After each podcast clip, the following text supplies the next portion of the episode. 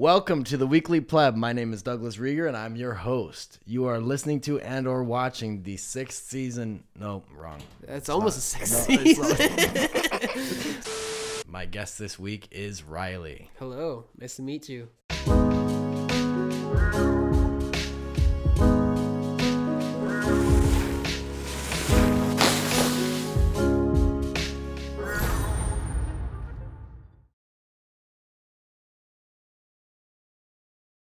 So how have you been? I've been just groovy, man. You know, just scooting along, you know, learning new things every day. Hey, that's important. Yeah. You know what they say, learn a new thing every day. Keep the doctor away. Do they say that? They do say that, yeah. Yeah, well, there's no other point for us to be here if you're not learning things, right? Yeah. It's all about, you know, just opening your mind. Yeah, of course. So your family owns a pest control company. Yes, sir. Right? How long have they been doing that? So my grandpa started a pest control company called University Termite and Pest Control back in 1974. Later on, my dad met my mom through college parties or whatever, and eventually ended up working for my grandpa for a number of years until it was a great, you know, relationship and all, but my dad just kind of saw the whole thing, you know, going in a different direction and you know, being more profitable or whatever. So in 2014, he started his own company, Horn Pest Management. Beautiful mug. Yep. Beautiful hat. As you can see from the merchandise. Remember the name. Yep. Forget the rest. Horn Pest Management. It's the best. I will be invoicing your dad for this. Oh yeah, it's commercial. Uh-huh. And then 2014 he started Horn Pest, and like it was crazy how well it, you know, just took off, and it you know, all that junk. A couple years later, Horn Pest Management ended up merging or buying University Pest Control. So now they're under the same roof. Two different companies, but same management and all that. Yeah, it's nice that they were able to like reclaim your grandpa's legacy. Mm-hmm. Right? Yeah, exactly. Yeah. So now we got all those like old, you know, good employees that we grew up knowing and loving, and they're all still with us, and it's going really well. So I would imagine that the pest industry in the desert is pretty good. Yeah. Right? I've always been told it's a recession-proof kind of business, just like, you know, all the other ones. You're always gonna need bugs killed. Yeah, right? There's always gonna be bugs, and there's always gonna be people who don't want bugs in their house. Yeah, don't want to share a living space with some cockroaches. Right? No, yeah, it's nasty stuff. So what are some of the most common pests that you've deal with? You know? I'd say the most common things are either cockroaches or pack rats.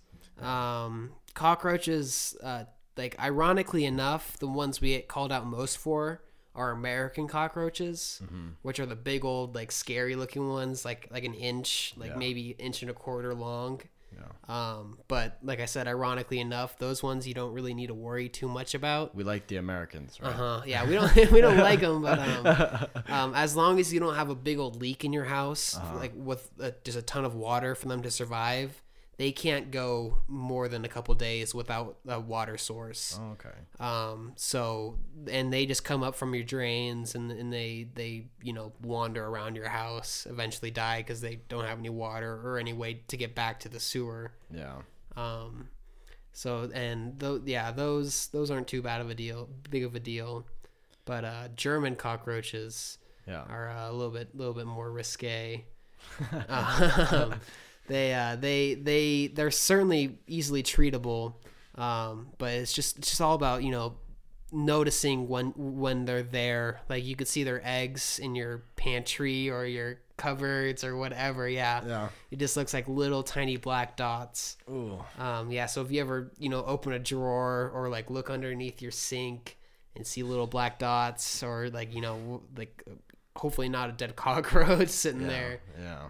It's just so good to let someone know early on. Well, I'd rather find a dead cockroach under my sink than a bunch of live ones jumping out at me. Yeah. They do get aggressive. Yeah, like that scene in The Mummy. Yeah. The scene where like all the cockroaches come out of the crack.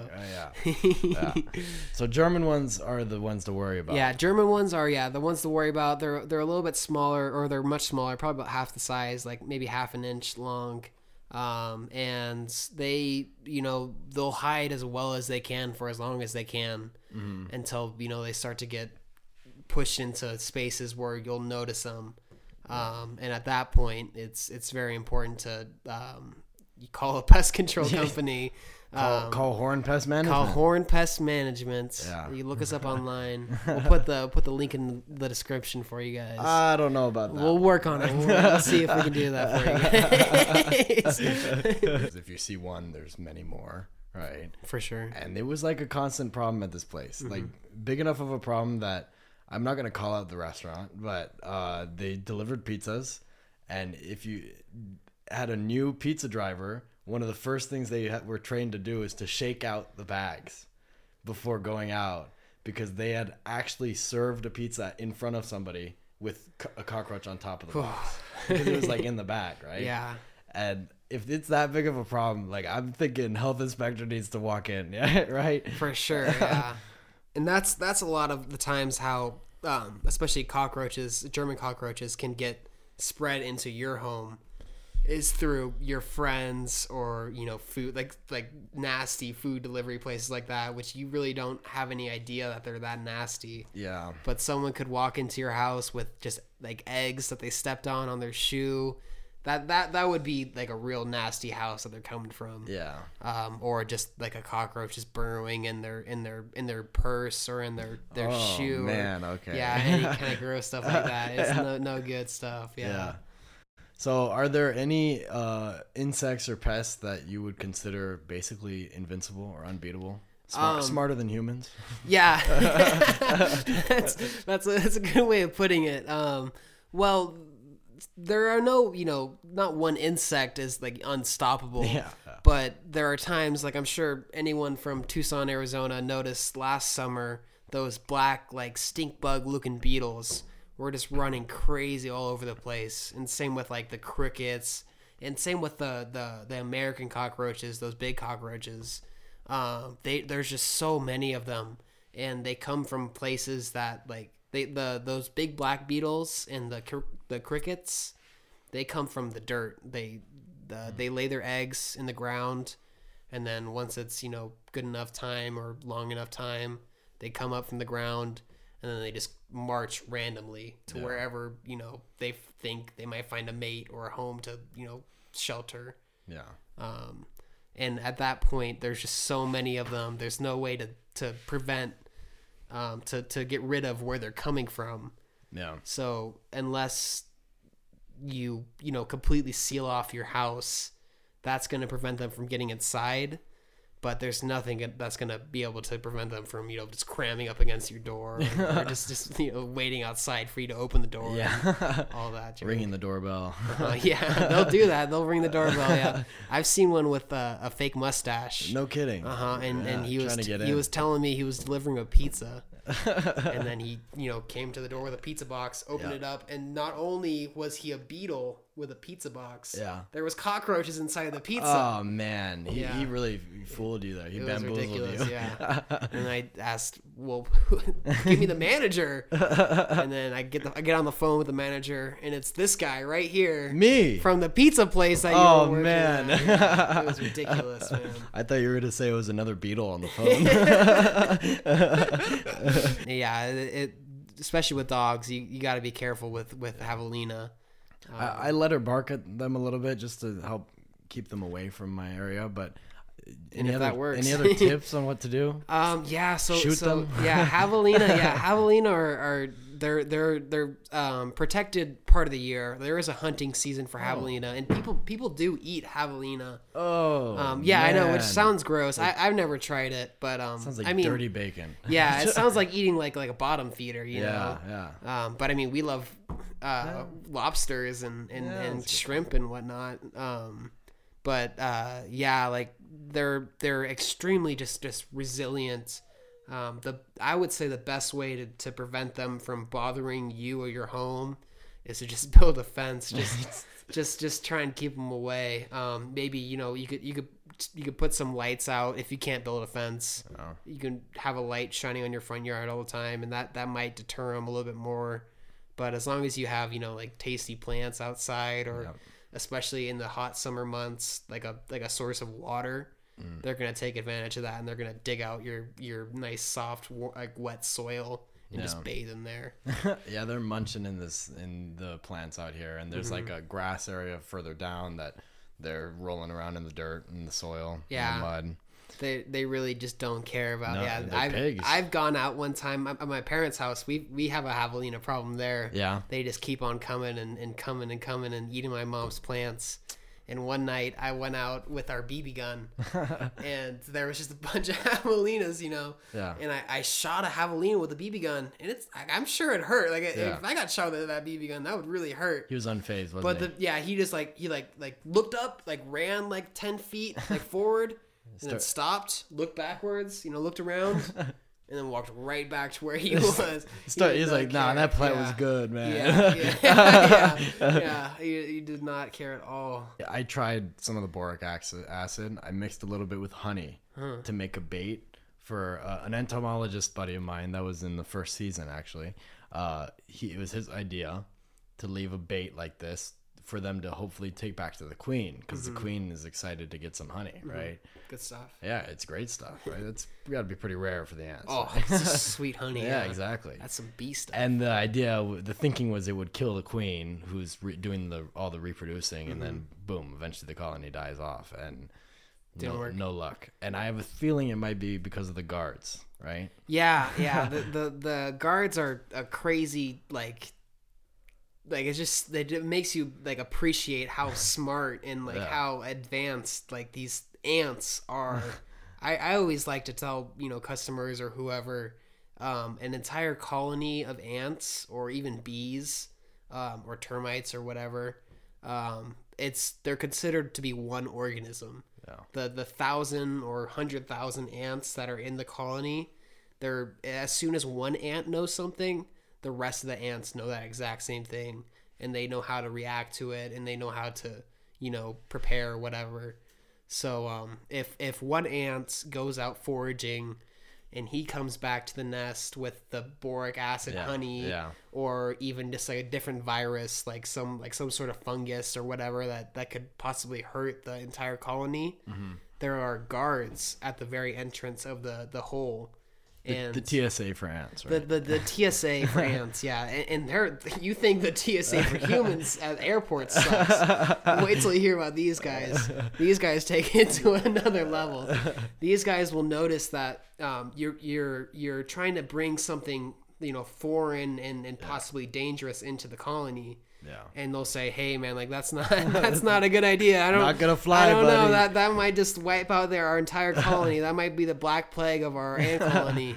Yeah. And they'll take this ants, and especially with ants, they have almost cemeteries. Yeah. Where they put all their dead bodies, so it doesn't prevent more disease. Yeah. And they'll take the ants. Humans do that. Humans do that. Yeah, you're right. Yeah. Humans figure that one out too. But a little after. Yeah. It took them a little bit longer than ants. They'll take them there or wherever. It doesn't really matter all that much. Yeah. The guards will take the ants and they'll kill the ants carrying the diseased fungus or the boric acid or whatever it is. They'll kill that ant, and then the guards themselves will kill themselves. They'll wait there and starve to death. Wow, they'll starve themselves to death. Yeah, because they can't really kill themselves. They can't if they could. I'm sure they would love that. I'm sure they would love to just take out a gun and end it all. It's taking forever. But they'll just wait there and just starve to death because they know that when they go back to the colony, there's gonna be the other guards there, and they're gonna be like, "Hey, wait, you got some nasty going. Yeah. I'm gonna take you out there, and you know what? Now I'm gonna have to kill myself too." So it's all by sense of smell and endorphins. Yeah, and all stuff, right? Sense of smell, and just your pheromones and all that junk. Okay. Yeah, it's it's crazy. Like, yeah, it's something that, you know, humans really just kind of can't understand. Like the whole just being able to communicate that quickly and that like fluidly just from a scent. It's almost like telepathic. It is kind of, that's kind of like what I think about it. Yeah. And I mean, if there were humans that had telepathic abilities, maybe it wouldn't be, oh, just reading minds in the way we imagine in movies and stuff. It would be like, oh, they can smell certain things you're thinking or feeling, right? You know, kind of like dogs can smell emotions and stuff like that. Like when you walk into a room and you can feel it's full of tension or whatever. Yeah, yeah. But to an extreme to where like you can be like, oh man, that guy's 6 months late on his taxes. That guy's about to get audited. You're screwed. You're fucked, man. I'm not trying to hang out around you. Yeah. You guys better like bugs. Yeah, come on, who doesn't like bugs? Bugs are cool. This dog likes bugs. She likes bugs. Look at this. You like bugs? Oh, she does. She likes to chase like moths and butterflies and stuff. That's all. I remember our old like super unathletic dog. Yeah. Would just be lying down, and then a fly would be flying around, you know, and the classic just like he wouldn't move like anything but his head and just go. Would he catch him? No, he would never catch him. Yeah. But he would always try. Yeah, she's the same way. And I'm sure as soon as he did catch a fly, he would just freak out and like probably did it. Yeah. He thinks it's the same fly that's been bugging him for years. I finally got him. There's a new one the next day. And they sent another. Oh no. Okay, so you're also quite the pool player, right? Love me some pool. Yeah. Love me some pool. So how did you first like realize that billiards was something you wanted to get into? So it started probably like freshman or sophomore year at high school. Okay. My brother, luckily enough, introduced me to this game called snooker. It's Britain's version of pool.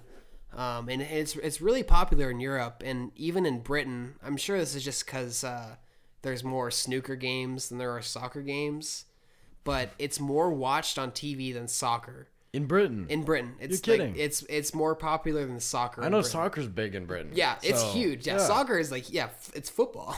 Yeah, exactly. Yeah. But yeah, it's... The Brits are laughing at us for calling it soccer. Right? Yeah. They're like, these idiots. They don't know snooker or soccer. It's a huge sport over there. Yeah. And what, like, at very first, what got me intrigued about it was just the simplicity of... It's like tennis or it's like golf or whatever, where the announcers and the audience have to be super quiet and like, and even the announcers kind of whisper. Yeah. So it was just nice to watch and fall asleep. Like just, it was just nice and peaceful. And like you hear the pool balls like clacking. Yeah. And all that stuff. And you go, oh, nice shot. Nice shot. Nice. Oh, and what's he going to do next? But yeah, snooker, it's a completely different game than what we think of pool, like at a bar, you know, at your friend's house or whatever. Yeah. Like at a bar table, the table is 7.5 feet by. Oh, sorry, my bad. A pool table at a bar is 7 feet by 3 feet, 3.5 feet. But a snooker table is 12 feet by 6 feet. It's a lot bigger. It's almost twice as big. Yeah. And it's just it's just much more strategic to where like you have to think multiple shots ahead and you have to think about like if I miss this shot, like how am I going to leave my opponent looking? Yeah. And a lot of the shots they take are purposefully missing just so they can make it so their opponent can't make another shot. Yeah. And yeah, that just, you know, evolved into me begging my parents for years until I was 18 years old to buy a pool table, like a normal, you know, U.S. pool table. Yeah, because you're not gonna fit a snooker table anywhere. That's a huge table. Yeah. And I told them, I said like, I'll buy it. Like I have enough money. Like I'll buy the pool table. We could put it outside. Like if there's no room for us inside. Like put it outside. They have outdoor pool tables. Like put a cover over it. We'll be fine. Like that's all I care about. Yeah. And they said no, right? Like no, like there's just no room for it. Like we don't want that outside. Like no. Yeah. And then finally, you know, 18 years old, I moved out of the house, and the living room, which I almost lived in, like it wasn't getting used anymore. So they finally got a table. So they said, Riley, like, you know. Now that you're gone. Now that you're not going to be able to use the pool table as much as you would like to. We should get one of those. We should get a pool table. Yeah. And so I was like, oh, awesome. You know, good enough. Better late than never, whatever. Yeah. And it's a funny story. I went on Craigslist. Yeah. And, you know, like Craigslist got so much stuff on there. And I found the one pool table I liked. It was listed for $1,000, $250. And I went to the guy way out in Oro Valley, Marana. I really like the pool table, and I told the guy, you know what? I like the pool table. I'll give you $1,000 for it. And he looked at me, moment of silence, and he says, "I'll give it to you for $800." And I went, "Deal." And then, yeah, we got the pool table, and we got new felt on it. We got new balls, which is a huge help it truly does improve your game. Like it makes the game way easier. And especially with like bar tables, like the bar tables are so unlevel. Yeah. It's hard to play as well. Felt has holes in it. Yeah. It literally rips. Yeah. Yeah. It's hard to play as well as you truly can play. Every time I played you're far better than I am. Yeah, it's like a learning lesson when I'm watching you play, for sure. the best tip I ever heard, and what sucks about this tip is it's hard to apply when you go to a bar, which is where most people play. Yeah. But hitting the ball softer gives you so much more of a chance to make the ball. You have more control on it. Yeah, right? you feel like you're actually, you know, like pushing the ball instead of just smacking it. Yeah. And even more so when the ball you're trying to make is slowly going into the pocket rather than fastly going into the pocket. If you're off by a little, like a couple inches or whatever, rather than rattling out and just the pocket spitting the ball out. Yeah. The ball will just bounce into the pocket. Yeah. Or it's more likely to, at least, right? Yeah. Hopefully. Yeah. Yeah. See, that was my problem growing up. I think when I first learned, it was like, I'm trying to hit that, you know, and it feels so much better. Yeah, it feels so good to just smack the ball and it quick, and especially when it goes in, it feels so good to hit it super hard and the ball to go in. Yeah. But there's just so much higher percentage of you making it when you just hit it hard enough for the ball to just like nice and slowly nestle itself into the pocket. Yeah.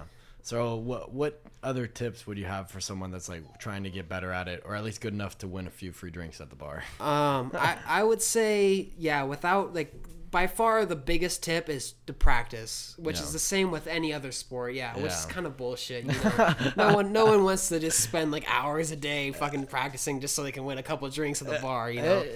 But people do. Like I do. Like I love that. I love practicing pool. Like there's some, I'll play by myself all the time. Like I don't have a problem with it. Yeah. But yeah, as far as just like immediate things, I would say, like it's all in your head. Like just try and take a step back, look at where you need to hit the ball, and be very confident. Confidence, I'm realizing more and more, is very important in pool. Mm. Just like telling yourself, like, yeah, I can. Like I'm gonna hit the ball right there. That's where I need to hit the ball. That's where I'm gonna hit the ball. Yeah. And you keep your eye on the ball you're hitting. Mm-hmm. Just walk into it and stare at that ball you're hitting, and just stay confident. What you were saying about snooker earlier, about worrying about your leave, where you leave the white ball afterwards. That's half a pool. That's how I started getting better at like more competitive, I guess, because I was like not just thinking about what ball I'm getting in, but where I'm going next, or if I miss it, screwing it up for my opponent. Right. That is the whole that's the second half of pool that people don't ever really think about at all, because it's hard enough to just make the ball in most of the time. Yeah. But if you're able to make the ball in and think about, like, if I hit it this hard, then the cue ball will go far enough or it won't go far enough to leave myself a good shot on the next ball. Yeah. So when you're shooting the ball you're going for right now, always try and think about the next ball you're making. Do you have a favorite shot or a favorite kind of shot you like to do? Or practice? Any trick shots? Yeah, jumping it over. I would say yeah. I would say my favorite type of shot like that's hard to make, you know, yeah. but just feels so good to make is when the object ball, the ball you're trying to make, yeah. is right on the rail, and you're trying to just run it along the rail all the way down the table into the corner pocket. Yeah, okay. And that's a super hard shot to consistently make. You could hit the edge anywhere. Yeah, because you and the best way to think about making those shots when the ball is actually touching the rail is you want to make the cue ball touch the object ball and the rail at the same exact time. Is there any other trick shots that you practice yourself? I love to. We'll cut to a clip of it. Yeah, it'll be right there. Yeah, it'll be right here. Oh, there I am. Look at that's me. Oh, that's me somewhere. How am I sitting right there? That's ridiculous. I'm right here. What? It's just this little drill that I saw a picture of it. I didn't make it up, but I do it all the time, and it's just a bunch of easy shots. Okay. Nice and just. Where there's no balls blocking each other, or there's nothing that should make any specific ball on the table hard to make. Yeah. But it's so important that you focus on where you're gonna leave the cue ball after you make the shot you're making right now. Mm. That's what I really like to practice on. So are these object balls, do you put them all over? Is it a line? It's like a specific kind of pattern. Okay. Yeah, it's right there. You can see it. Oh, it's kinda, yeah. It's kinda specific. I see. Okay. Yeah. Just like that. It's just like that. Yeah. It's kind of like you got the balls right there, and there's more balls in the middle, and there's the two balls, the two rows of balls on the ends. Yeah. It's all good stuff. Yeah. And and also another really important thing for kind of newer pool players is to try and hit the ball in the center, hit the cue ball in the center of the ball with your stick. Yeah.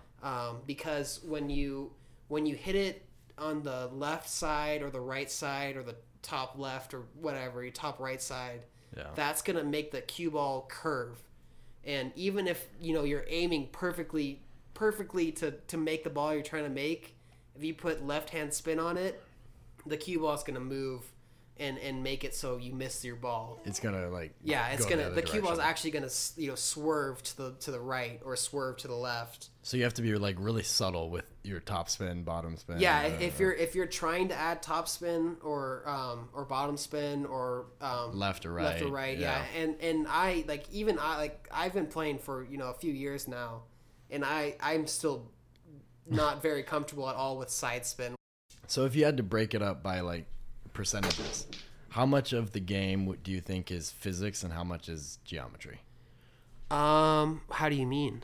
I feel like physics. You don't think you have to have a basic level of understanding of physics? Even if you don't realize it, mm-hmm. Just understanding what happens when the ball hits. Oh, that's a good point. Right? I would say geometry is way more important than the physics in it, because physics does come into play a lot. Yeah. If you're slicing a ball barely, mm-hmm. then the cue ball is gonna put side spin on the ball you're trying to make. Okay. Because you're just hitting the very edge of that ball, right? So that ball is gonna be spinning sideways. Yeah. And that's gonna end up affecting the trajectory of the ball you're trying to make. It could even spin in place, right? Yeah. That would be crazy. Yeah. I've never seen that before. That would be incredible. Yeah. Physics does come into play a little bit. Yeah. But that's pretty advanced. So the angles are more. The angles are where you're really trying to look at. Yeah. Okay. You're trying to see the line from the ball you're trying to make to the pocket. And you're trying to put the cue ball in the middle of that line. So do you ever pull out your protractor and slap it down on the table? I do, yeah. I'm a big fan of the compass. Oh, yeah. Okay. The compass. The compass is good. Isn't the compass the one where you're making circles? Yeah, I don't really know. The protractor. Yeah, you're that. Yeah. The protractor is a little bit better. It's either that or it's the compass that tells you the direction. I don't think that one would be very helpful. But if you're the type of person to practice pool, shoot the same shot over and over again. That is huge help. Just Just try and lock it in your memory that when I'm trying to slice the ball like this, or when I'm trying to hit the ball, you know, straight on like this, yeah, this is what it looks like when I'm hitting it. Yeah. This is like, you know, it might not feel like you're hitting it the right way. Yeah. But that's just, you know, just get used from inexperience or whatever. Like, you just got to get used to it. You just get used to doing like every kind of shots. Mm-hmm. And then when it comes up in a game, you're done. Yeah. And that's the whole thing where like same with any other sport, like it just really takes a lot of practice. Like you're not gonna listen to this podcast and become a great pool player. Like, just hopefully you get. Hey, you could get started more, though. Yeah, hopefully this inspires you, because pool is awesome. Like, yeah, it is. It's a great thing to. My favorite thing about it is it's a solo sport. It's a solo team, or not team sport, but it's a solo sport where you decide the fate of the entire game or the entire career or whatever. Yeah. It's all in your head, and there's not, it doesn't matter if you're fat, it doesn't matter if you're skinny. It doesn't matter if, it's all inclusive. Yeah. If you wear glasses or if you don't wear glasses, like you can play, and what you identify as. Yeah. You could be a bird. I don't care. Well, Riley, thank you for coming on. It was so much fun having you here, and great time. Pool oh with man, it was a great time. Look at that. Holy shit! Did you see that shot right there? That was crazy. That was unbelievable. I can't believe you made that one. I can't believe it. Hey, well, that's why you're on. It's all about practice, man. Yeah, you just gotta, you're skilled. You gotta get it in your head, man. You're manifesting that. See shot. It happen, make it happen. Yeah, there you go. Well, look at that. You've almost made it to the very end of the episode, and for that, I'd like to say thank you. You really have no idea how much I appreciate it. As for the rest of the content creator begging, I'm going to leave that up to Riley. Don't forget to like, subscribe, and smash the out of that like button. Or I mean the notification button. That one too. All the buttons. The bell icon. Press every single goddamn button on your computer screen. Button, click the button, but not the X button.